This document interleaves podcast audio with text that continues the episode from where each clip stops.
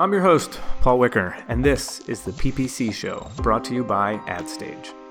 In this episode, we met Andrew Goodman. He was the author of one of the very first, if not the very first, ebook on AdWords back in 2002. He's now the founder and CEO of an agency out of Canada called Page Zero, and we got into quite a bit of AdWords news. We talked about bid adjustments and expanded text ads, and then we hopped over to the social side and talked about Facebook's launch of their new Facebook for Business product and all the news around Twitter's recent almost acquisition. We record this show every Tuesday, 10 a.m., out of the AdStage headquarters. If you want more of it, you can find it on SoundCloud or iTunes. And if you want all the headlines and ad tech, head over to blog.adstage.io. Enjoy the episode. We're here with Andrew Goodman from Page Zero on the PPC show this week uh, talk about bid adjustments. We're going to talk about expanded text ads and then get into some of the headlines from this week. So thank you, Andrew, for coming on today. Yeah, my pleasure.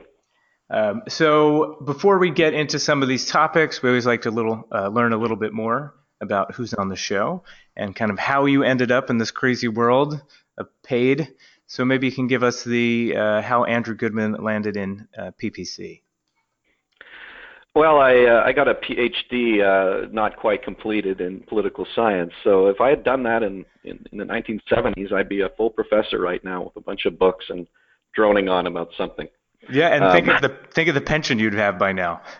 right, right, and and my wife actually um, did make it through and is a professor of political science, and uh, the pension's a little different, a little, a little slightly different. You contribute more and get less. So. pensions have changed. Well, this and you're in you're in Canada, right? Yep, correct.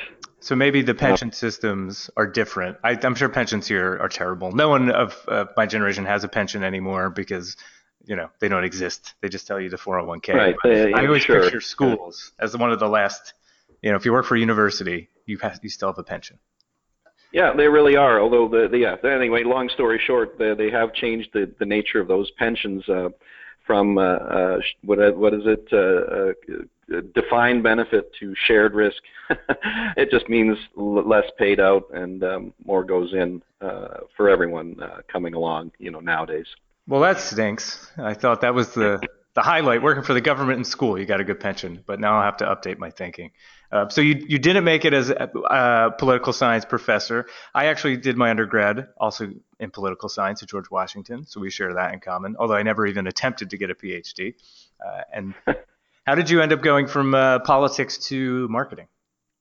Yeah, I, I mean, I I think this is a good advice for anyone, you know, trying to think of a, a different thing to do with their life. Um, uh, sort of run experiments in the background. And I, I knew the job market was was tight, and I didn't realize just how tight it was going to be.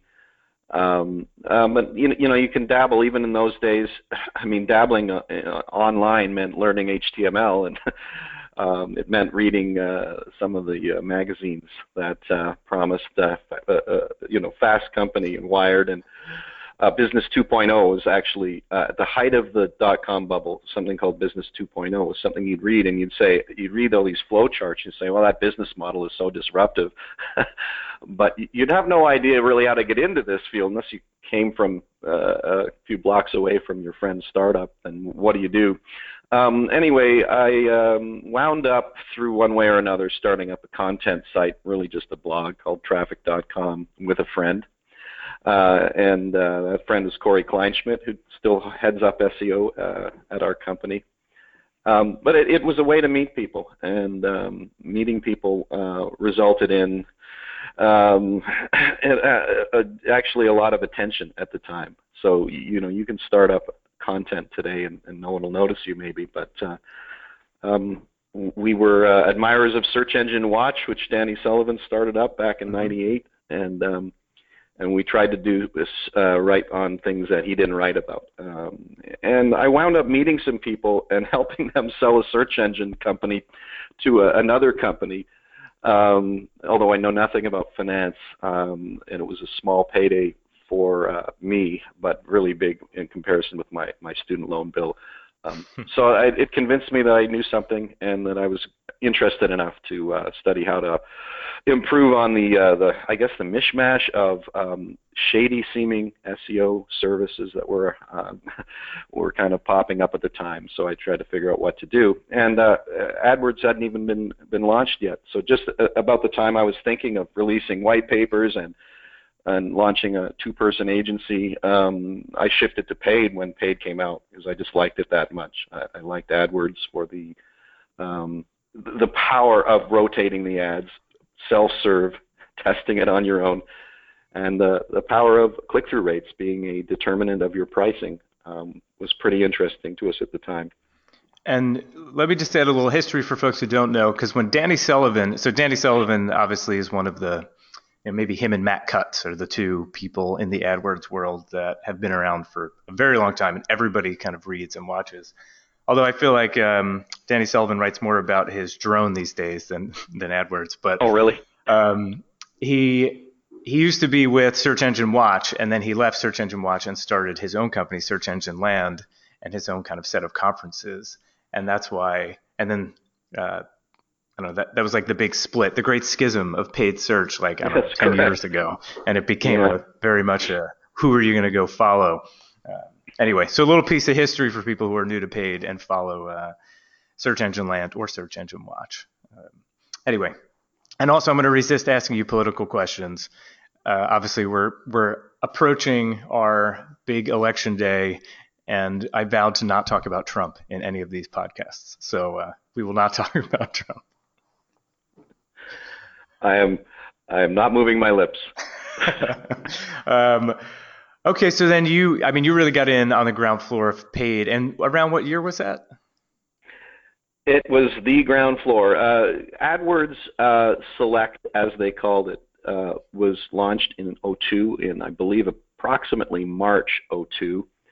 They had tried a, a failed version of AdWords prior to that that uh, that offered CPM-based pricing rather than clicks three fixed prices based on your position on the page. Wow. Didn't work. Wasn't an auction. Um, and it just didn't make them much money. And the new version worked great. Uh, and so when I came along, I was just experimenting with it for a couple of, I guess you'd call them clients and friends. And uh, I, I read on some forums. I mean, if we want to dig back into this, uh, there were people on on forums um, that, that had held stock in the main PPC pure play at the time, which was a predecessor to Yahoo. Uh, Yahoo's uh, PPC, uh, and that was uh, called Overture. And prior to that was GoTo. People said Overture was easy to understand, that AdWords was a failure.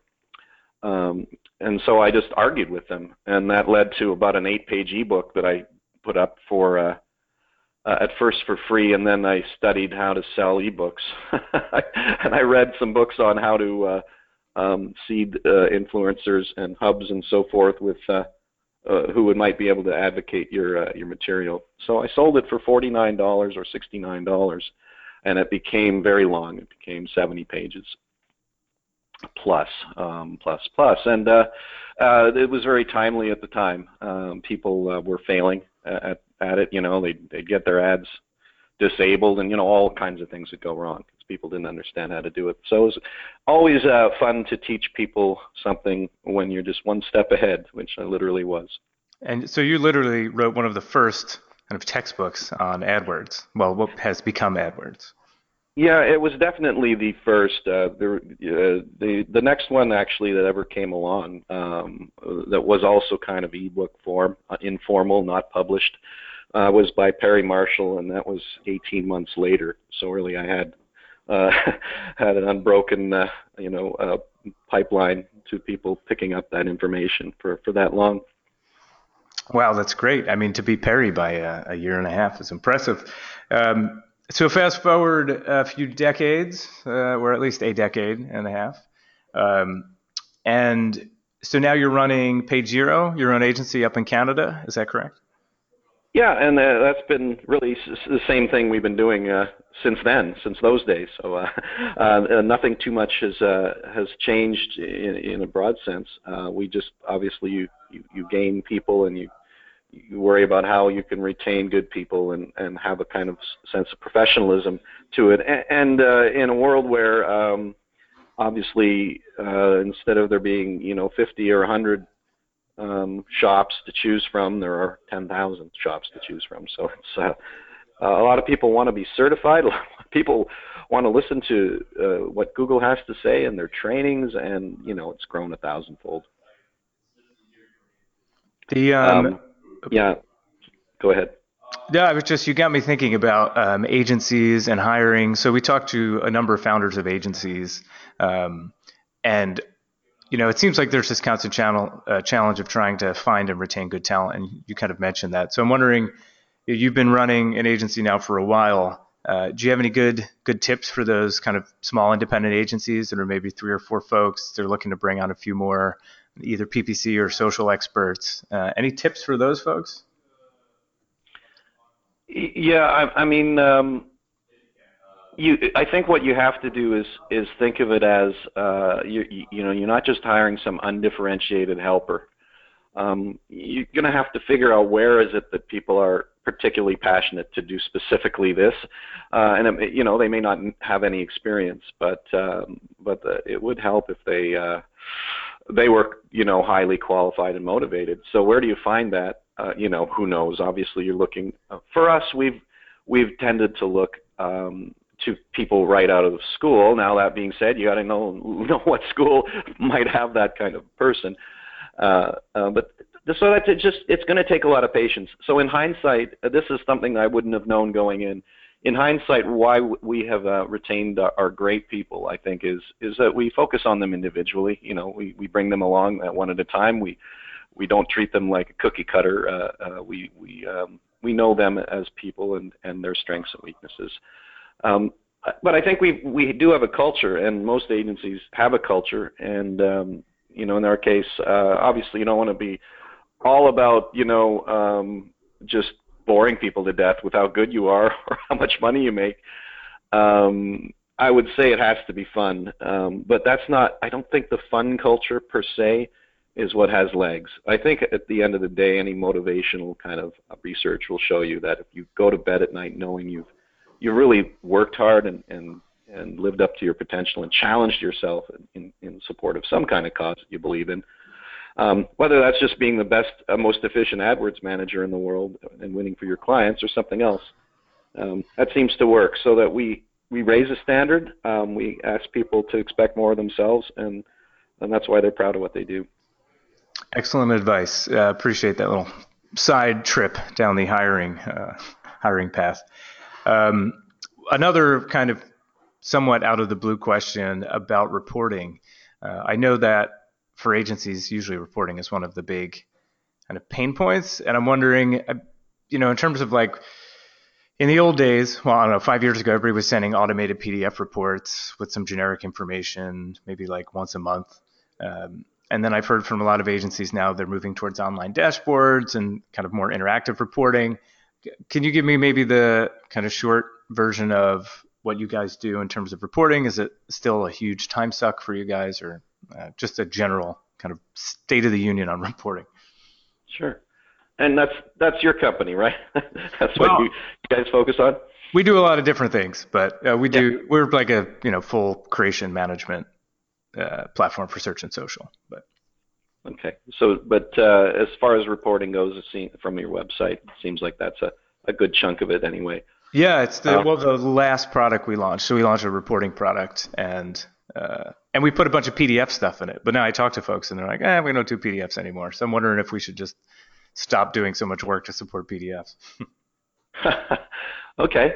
Um, so it's it's it's um, I think it's really uh, a texture it, really into how the client relationship works kind of a thing.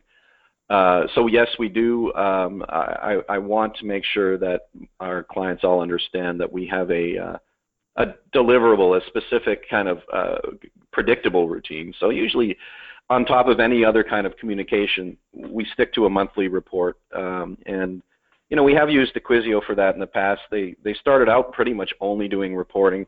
Um, you know, it's it's not you know way better than some other tool, or it's not way worse. Uh, uh, but what, certainly the idea of saving time to have a template that you you can easily adjust, and also that will suck all your data in uh, quickly. Um, the graphics, if you want to, you know, if you want to put the time in to uh, choose from which graphical format seems to tell the story the best.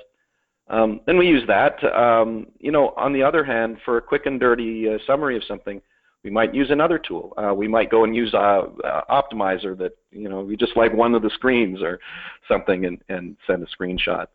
Um, so the monthly is is I think yeah you you know everyone does say it's a time suck. Even with tools, it does take up some time. Uh, and I do it myself. So I have a couple of accounts I still manage. I'm retired from managing accounts.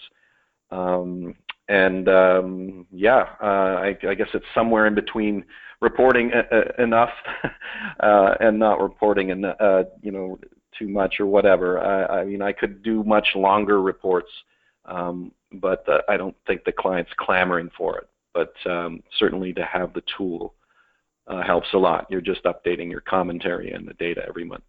And you um, uh, beyond that, a lot of clients like uh, other things. They like some kind of a text-based or spreadsheet-based report, or they want something in their own dash, um, or they they just want to hear from you every week. Um, so a lot of people have different ways of looking at it. And it's admirable that you are continuing to manage some of your own accounts, uh, ones you've had for a long time that you didn't want to give up, or you just you still enjoy it. Yeah, that's exactly uh, the kind of thing uh, they are. Uh, the relationship has worked really well. Um, oftentimes they start out small, and it's like you don't feel like you know building something up from very low dollars to really good dollars and then handing it off. you feel like you're earning your keep too, even if you run the agency. So um, yeah, that, that's that's right. They're not. It's not uh, a huge um, huge uh, scale, uh, but it's uh, it, it's I really enjoy it. I still do.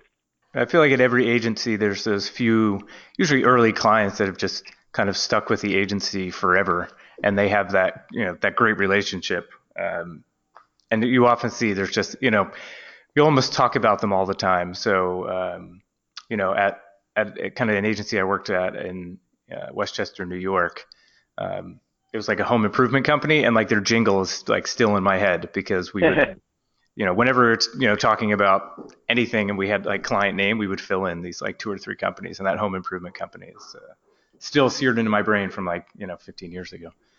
Um, yeah, that's all we think about is our clients, you know, when we all have quirky things that we do in our brain. we had a um, um, one-time uh, pharmaceutical, um, uh, I guess, up with a partner agency that that farmed out AdWords to us, and it was a, a medication for excessive sweating, uh, and it was called hy- hyperhidrosis, nice. um, using Botox uh, injections. And of course, so when we communicated internally about the client, we always just called it Sweaty. That's a great name. Uh, sweaty. Um, well, let's talk a little bit about some of uh, some of these AdWords topics we want to get to today. Um, on that note, making me sweat a little bit.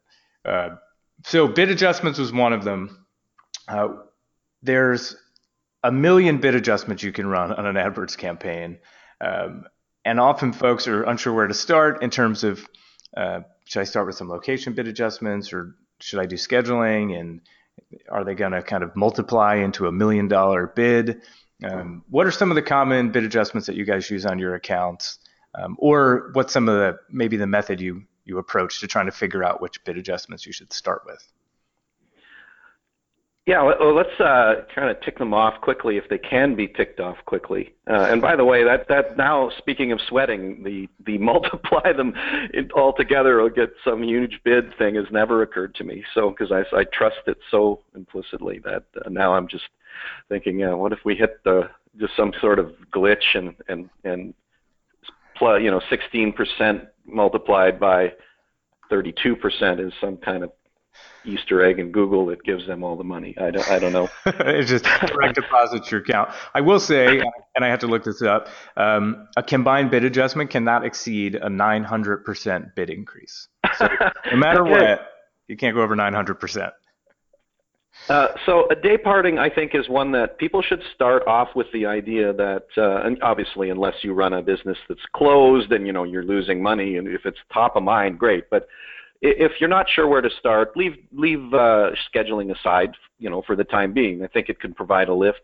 Um, but you should get used to the idea that um, you know search volume is going to drop off at night. Um, so you're whenever you're doing any kind of bid adjustment, um, obviously it has to do with the strangeness that behavior changes and that conversion rates change. That's a hard thing to get your head around. Why don't they? You know, why do they search? if they're not the same propensity to convert to a sale. And for you know, for whatever reason, um, we believe that even if maybe some of it speaks to latent conversion, right? So that's that's the problem about getting over exuberant with uh, all uh, adjustments is maybe these kinds of people are just planning to switch devices or or email their spouse and think about it and then buy anyway, right? So. Right. I mean, that's the danger with all this stuff, right? Is um, mm-hmm we we overthink how much we know about the kind of user journey and attribution, and we and you might end up with an unintended consequence of turning off your top of funnel because you say, well, I get no conversions at 3 a.m., but maybe that's a great top of funnel. Right. So that that might lead to a kind of a, a stance one might want to take, unless you're really cer- certain of something, uh, and that is uh, you know don't uh, don't feel you have to adjust all the way. And so, if you're adjusting everything to hit the same exact KPI, uh, then of course that's hard to make a rule for. But informally, yeah, that at least the scheduling part may be an example of an area where you just kind of have kid gloves and don't over overthink. Uh, you know, device is also uh, hugely subjective. Um, I think if you're getting killed on mobile and you know you're getting killed on tablet, then you can see it. Don't don't make excuses for it. Um, but certainly you might not manage them to the same KPIs. Uh, and, and, now that all three devices are biddable in AdWords uh, or device types, uh, tablet, smartphone, and, uh, and computer, um, the, the, one of the interesting things is we didn't have that computer adjustment before and it it's tempting, right? If the if the overall aggressiveness level of a campaign is is fluctuating throughout the month or throughout a season, why not use that as a complete catch-all? Just the the fastest thing you can do to a campaign, the laziest way to change the overall uh, aggressiveness level would be to just use um, device adjustments. And I'd actually recommend that. You know, time saver. Uh, look at that first. Uh, and then next up is is the whole rabbit hole of geo bid adjustments, hmm. and that one, you know, we could go on all day. But um, one thing to, to to to say is, look at the past data. You can look that up in AdWords, uh, where my users were, and so on, and uh, and so you could you could come up with some initial anomalous uh, geo areas, um, and you know, look at all of the state uh, you know, metro area, um, look at different things, because just you know, just adjusting for let's say all 50 states or picking 30 states might not be all that helpful. Um, you know, you may have different performance in c- cities and towns, and um, than you do in the rest of the state, and so you really have to you know do your homework. But then uh, you also want to save time, um, so you know start slow. Maybe look at um, eight or ten anomalous regions or cities to bid them up or down. Um, and if you feel like branching out, if you, you know, if you're really ambitious, then of course you can go all the way to zip codes and things like that. Um, the problem is getting statistically significant data. Once you get into these little these little segments, um, you, you, get fooled a lot by the random randomness of the behavior. Right. Yeah, that's a good point. You, if you end up so coming from a, background where we sold search to a lot of kind of small businesses, they very often wanted these very local targeted kind of radiuses around their business or zip codes. Um, and a, they, you know, you're over, uh, you have too much confidence in Google's ability to geo-target at the time. That's probably now that so much of the traffic is mobile, 50% is mobile. They know pretty well where you are when you're on your phone, uh, and they're probably better at desktop. But still, you know, uh, if you you know if you look at your web analytics, you'll see traffic from all over the place, and you'll be like, that's funny. You know, I targeted the United States, and I have uh, AdWords traffic from Russia. Uh, so there's still some variability in like the quality of targeting. And then, like you said, if you're not if you don't have some unlimited budget, if you're not like a Fortune 500, then you know if you're getting one conversion from a geo every day, it's going to be very hard to tell if you're getting better or worse if you make changes to your uh, your bid adjustments. Yep, agreed. Agreed. Um, I, I, do tend to look at it, and you know, working in the Canadian market may be an advantage in some ways, uh, especially if uh, people are less motivated to do geo, or um, if you're very familiar with a lot of corners of either your own region or your whole country, and you kind of know how people behave, and you want to stereotype a little bit at first as a hypothesis. You know, this whole region they just don't like these products, or uh, this this part of town is is uh, low income, and of course, income data um, can be useful. Uh, you can always look that stuff up, um, but it doesn't always speak to spending patterns. Of course, uh, spending patterns can be, relate to wants and needs and stage of life, and uh, uh, whether you have kids or you don't have kids, and, and all the rest.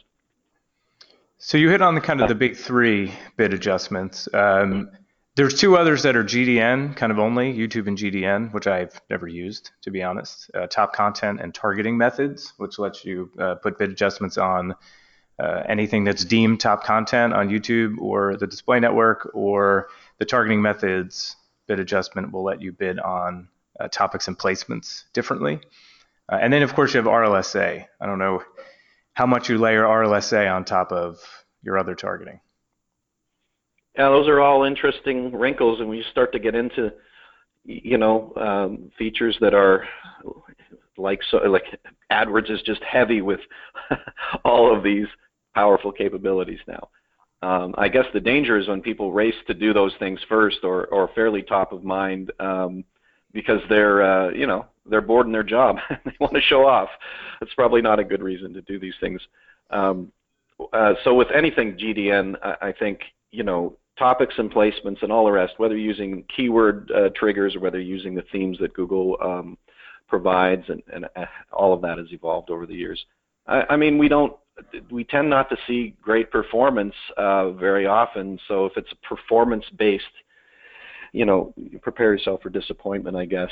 Um, and and then you mentioned top content. I, I really, unless I'm shown, uh, you know, I've I've turned it up, I've tried it and I just don't have any evidence that's come to me that says, hey, you know what, that gives me you know better ROI. It, it's probably the opposite. So uh, you know, I guess again, some things are more for agencies and large advertisers. Perhaps uh, you hear about all of the things going on with you know consumer packaged goods companies and their huge budgets that are moving over.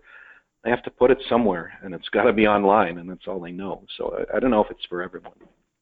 Yeah, top content sounds counterintuitive. Like if my content is already at the top, why would I then want to raise my bid? I'm sure it's being capped in some way uh, because they can't monetize it. But yeah, it definitely sounds counterintuitive. But you can picture a big brand, like you said, saying, "Yep, if my if I'm trending or if I'm top content, that's when I really want to dump money in to get you know, reach and frequency and all that fun stuff." Sure, sure. Um, RLSA you mentioned. Um, you know, uh, I think a lot of people when that when that came out um, really thought of it as uh, a really specialized kind of a thing, uh, low volume. Why would I use it?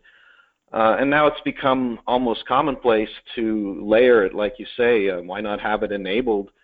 Uh, not even have a dedicated campaign. Why not um, stick audiences into your regular search campaigns and uh, and just you know bid them up or down by a by a, a factor.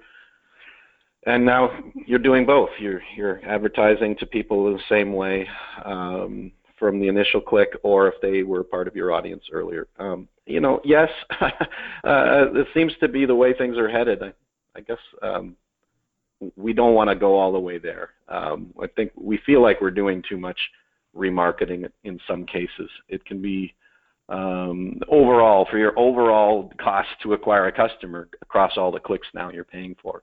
I think you need to be careful. Um, uh, obviously, we like uh, audiences and we like remarketing, but uh, caution is warranted. That's a good. Uh, uh, and you know, then we didn't cover the one uh, advanced thing that just came out, and that is demographics for search ads, um, which is another one that I think um, people are fine with with setting aside, but it could be very exciting for some folks to uh, to uh, find uh, again uh, in pockets of inefficiency, if you will. Uh, you know, men who just like to search for something but don't buy, or uh, older people or younger people. So there, it's usually not the case. You know, you usually don't find huge, huge uh, advantages, but sometimes you do, and, and that extra five percent efficiency is is is to the bottom line. So. Yeah. The uh, demographic targeting always I, it goes back to that maybe we don't know as much as we think we know. Um, where especially on Google, like you have such strong intent with keywords that to start Agreed. playing the game of well, give me 31 to 45 year olds that like you know this TV show um, starts to feel a little bit too far removed from what Google is good at. Of course, I always think search when I think of Google and AdWords. I don't necessarily think GDN. So I'm sure on GDN, uh, it's just like a social network where sure i just want this demographic because i there are no keywords or you know there's just your best guess at the kind of context of the page um, but i always get nervous when i see people doing too much based on demographics uh, and in all the social networks there's like some chart on, on their native tool somewhere where they show you like performance by interest and age group and, and gender and i always ask marketers like what do you do with that you know other than just go yep. Let me show the boss. Huh? That's how we're doing. oh, absolutely, absolutely. It's good for uh, high level. Uh, look at us. yeah. It, it, gives you. A, here are our characteristics. Here's what what we're all about, and it, it's nice in a pie chart.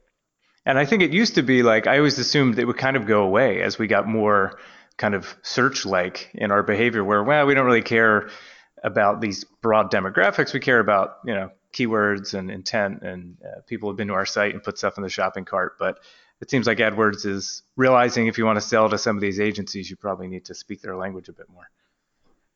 Well, it, in some ways, it it does uh, behave similarly to what we've always done um, with keywords when they're not working. Uh, we always call them tire kickers.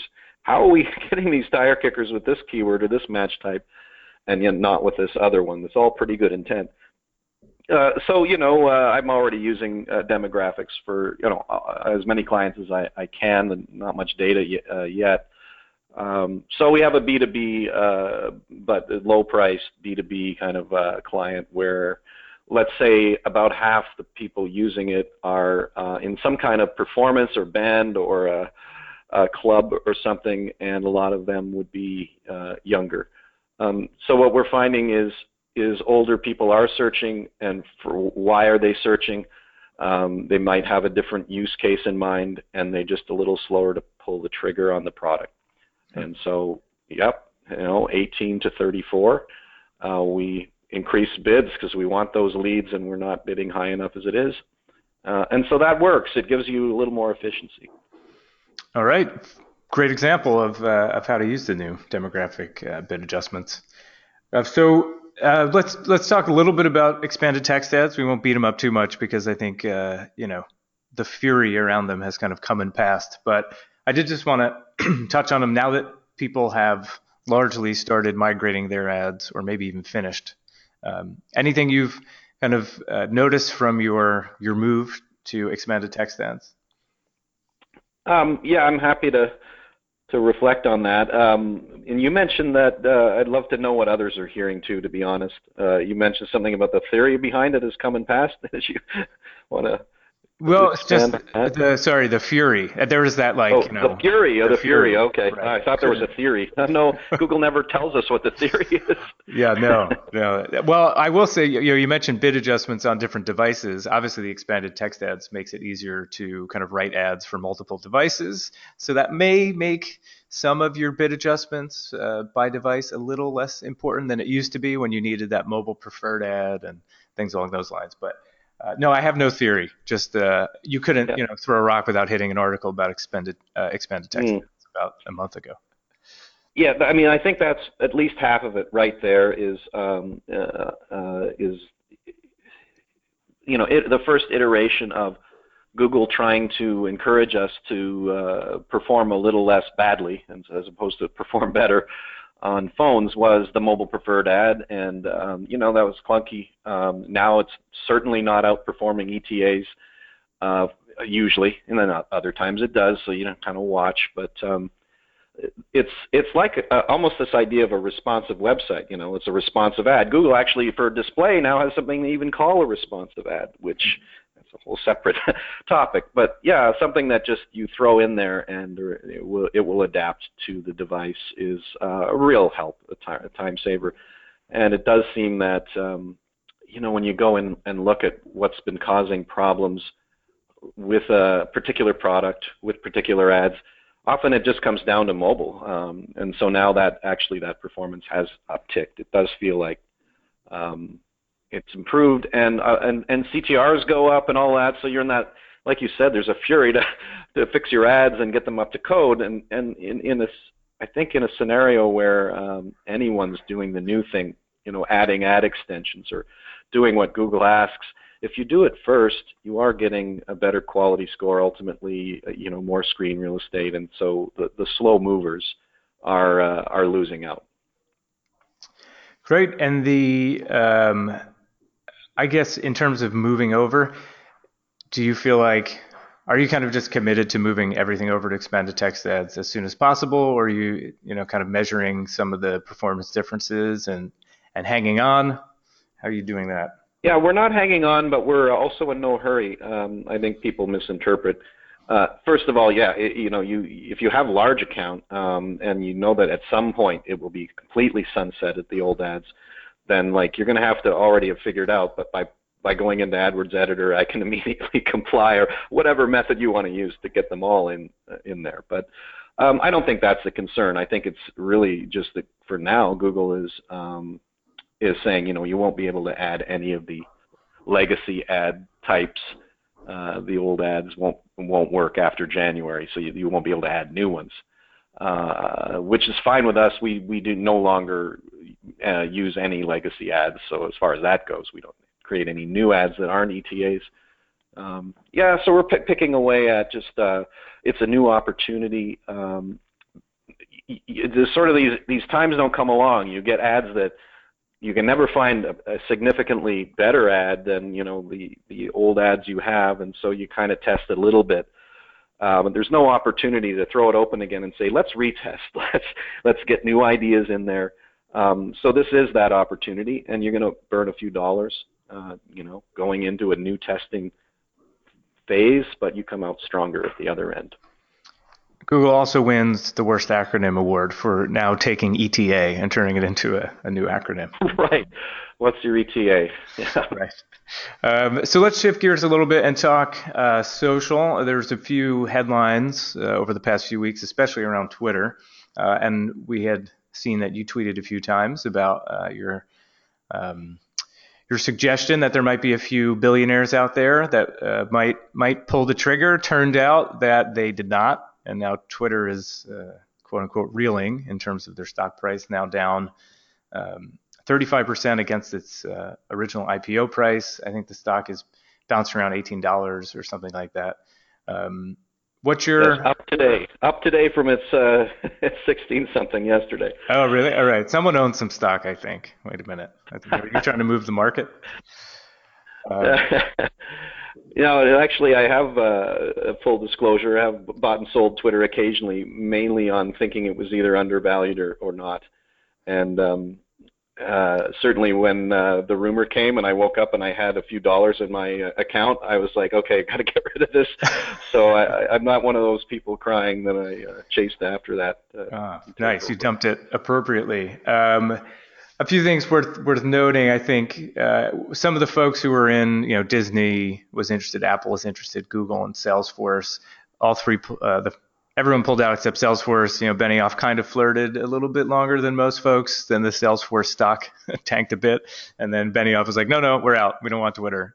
And then uh, and things uh, leveled off over there at Salesforce.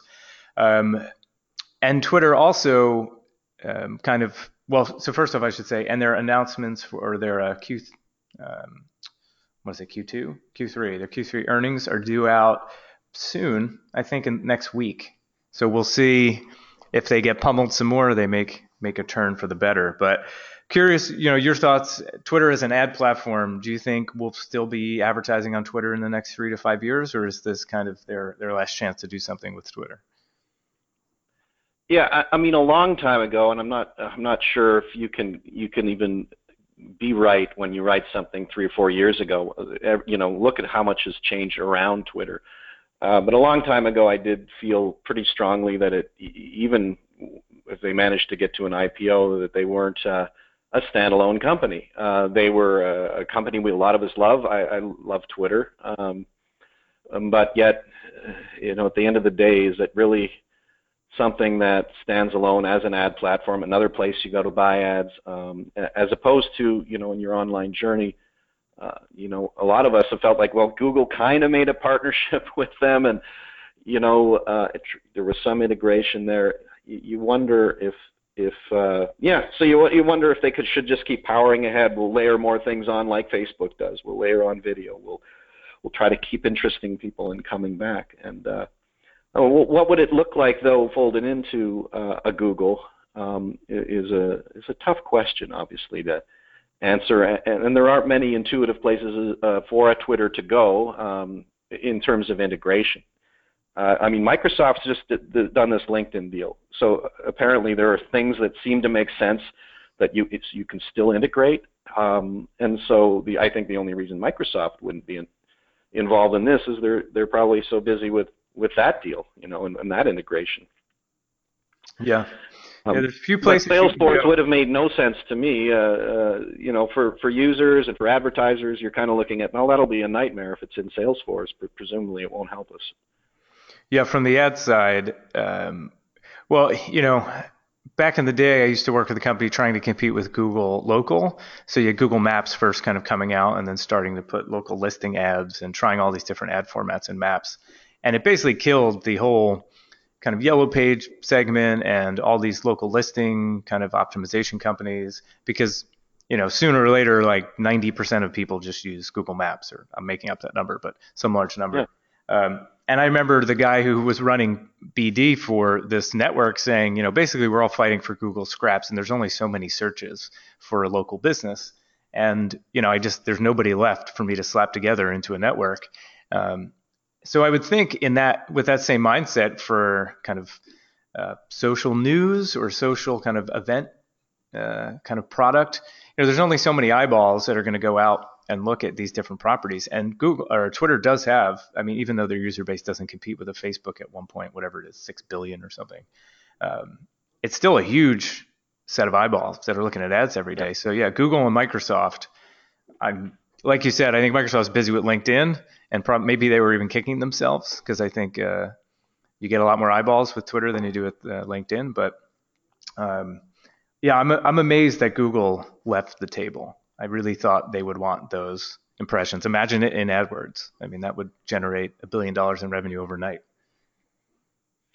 Yeah, and uh, I think for a lot of us, the uh, integration you know, as far as buying the ads goes, um, how would they define it? You know, are they going to smuggle some of it into keyword advertising? We we would hope not. Uh, so you know, that's all.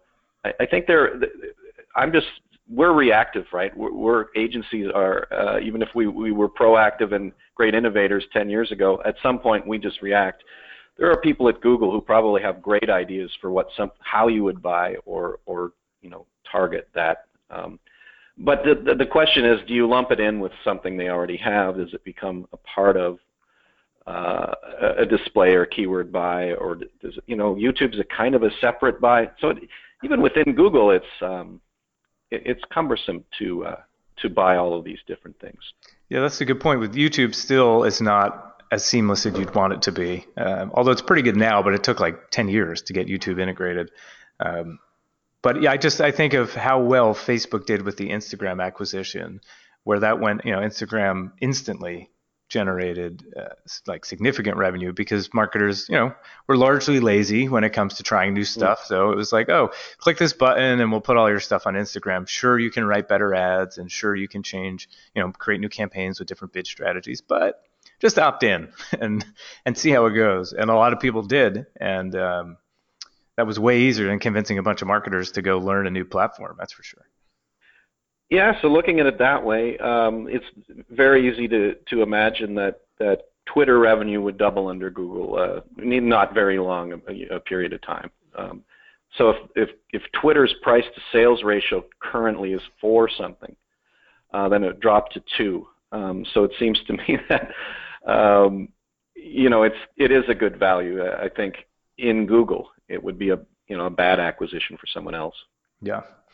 Um, cool. And then I did notice that Twitter has a new UI, a new ads UI in beta. So they are still investing in their ads product. So it looks like, um, despite all this kind of noise, the ads team is still busy, you know, building improvements on their UI. So that's good news.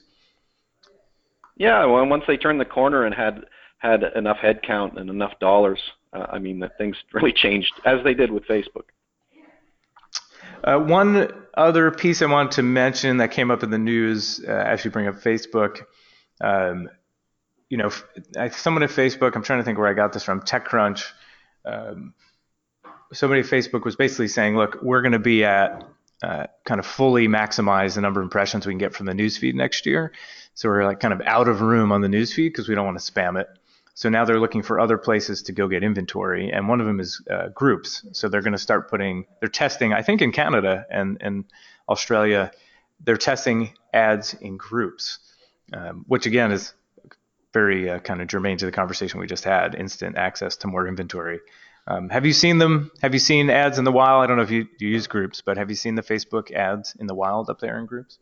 I don't really pay attention to the ads, to be honest. Uh, I pay attention to them in general, and if we're running them. But uh, as far as ads and groups, I haven't looked. Um, but I, I guess I like the concept. Um, you know, certainly, yeah. Uh, any time you can identify a group and and and make it easier, as as opposed to guessing with contextual targeting, that you could identify who they are. Um, well, give me an example if you want, but. Let's say it's a, a large, uh, uh, you know, uh, fishing club or something like that, right? It just becomes so much easier. You don't just know that they're individuals loosely interested in something. You know what they kind of stand for.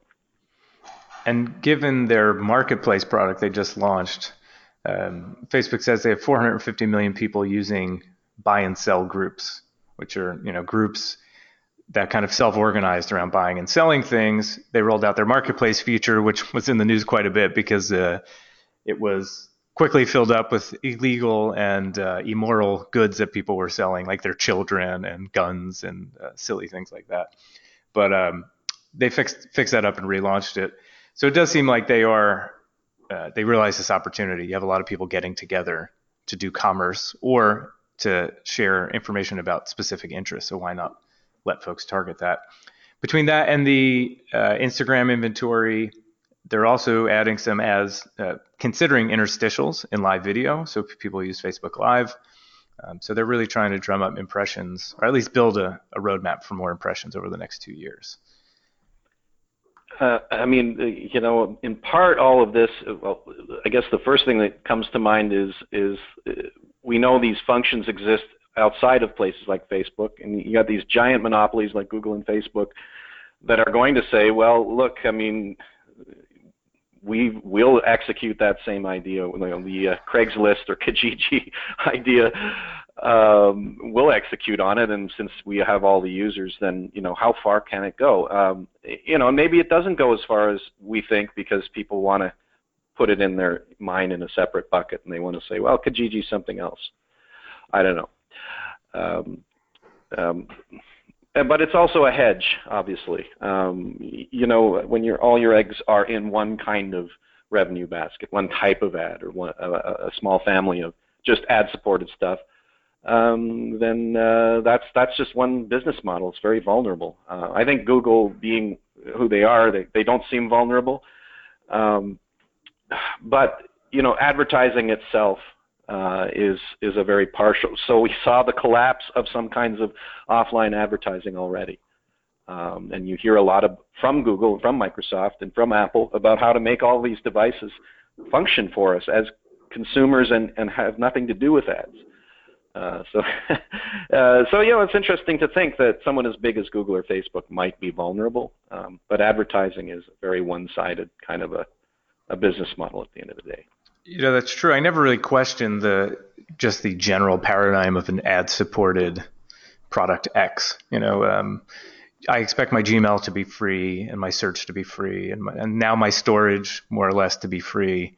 Um, so that whole well, if we put ads on it, it could be free model really hasn't been challenged that aggressively yet. But to your point, uh, it can be. And if someone finds a better model, then uh, those businesses certainly are um, at risk because they're usually not best in class. Like they're fast followers or they make acquisitions. I mean, Snapchat and Facebook's a great example um, of how suddenly you have stories on Instagram and, and pretty much added the features that, that you can find on Snapchat. Um, but it's yeah, I've never really thought about yeah, what if that model kind of evaporates? Um, then what do those guys do for for traffic? And actually, in that vein, and the last story I want to touch on was uh, Facebook rolled out Workplace, which was it. Workplace is the official name of the beta product, Facebook at Work, that has been kind of out and about for almost two years now. So another perfect example of, although this one's interesting because people's reaction to it is, well, I don't want to use it because you're just going to use all my internal company data to target ads. And Facebook's kind of saying, oh no, you know, we take privacy seriously, and they got all these mm. certifications from the UK, but and they're charging a one to three dollars per user. So this actually does seem like a, they're attempting to move away from the the ad model, but I don't think people can kind of separate those two concepts. I certainly can't. I used to have uh, some kind of acronym I, I dreamt up that had to do with uh, your overlord threshold or something like that. And uh, I so for for why I would always just use Basecamp instead of adopting any of Google's new collaboration products.